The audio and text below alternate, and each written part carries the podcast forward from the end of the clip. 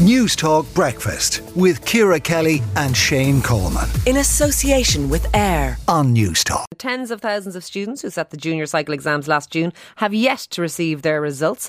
Uh, but we're hearing that the end may be in sight for those who are they anxiously awaiting? I'm not quite sure. Carl O'Brien, education editor of the Irish Times, joins us now. Carl, do we have? A, we don't have a date exactly, but do we have a clue when these results are going to come out? We do. What we are hearing is that the results will issue in November.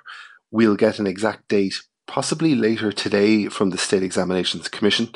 But uh, whatever happens, it, it, will be in June, uh, or sorry, it will be in November, uh, fi- five months after the exams took place in June, which is an unprecedented mm. delay, and this is you know a major source you frustration among you know school leaders, but but students especially who fear that you know these, these delays are devaluing the exams themselves. Well, well, that's that's the thing, isn't it? I, I, happen to have one of these junior cert students, and I have to say he's not anxiously waiting, and has largely, it would appear to me, forgotten that he even did it.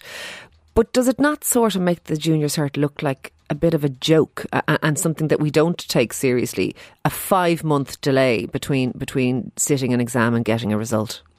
Yeah, the the junior cycle exams are not what they used to be. You know, the the old intercert was more important to you in an era where you had uh, much higher rates of students kind of leaving school after the exam. You know, that's not the case now. You have about you know 92, 93 percent of students are staying on until um, the end of, of uh, secondary school. But the junior cycle results are important for a cohort of students. So you have those students who skip transition year and go straight into fifth year. So those those results are important in deciding what are your subject choices for the senior cycle because you've got to make those choices quite sure. early. And also, it's important for students who are still going on to apprenticeships or traineeships. There are, some, there are yeah. numbers of those, uh, and you do need a junior. I, I, I think it, it, I think it absolutely devalues it and, and, makes it look like it's it's an irrelevance, which which I don't think is the right message to send to students. Maybe lastly, before I let you go, Carl, I don't know if you heard what myself and Shane were talking about, but a study has come out today that says uh, the bottom line, that the conclusion is that teachers are hardwired to um, give girls higher results in school than boys in academic exams. Do you have any any view on that? Well, as as that teacher texted in, that is true. That the State Examinations Commission, when they looked at the predicted grades there uh, the year before last, they did find that uh, they found that there was a bias um, against boys.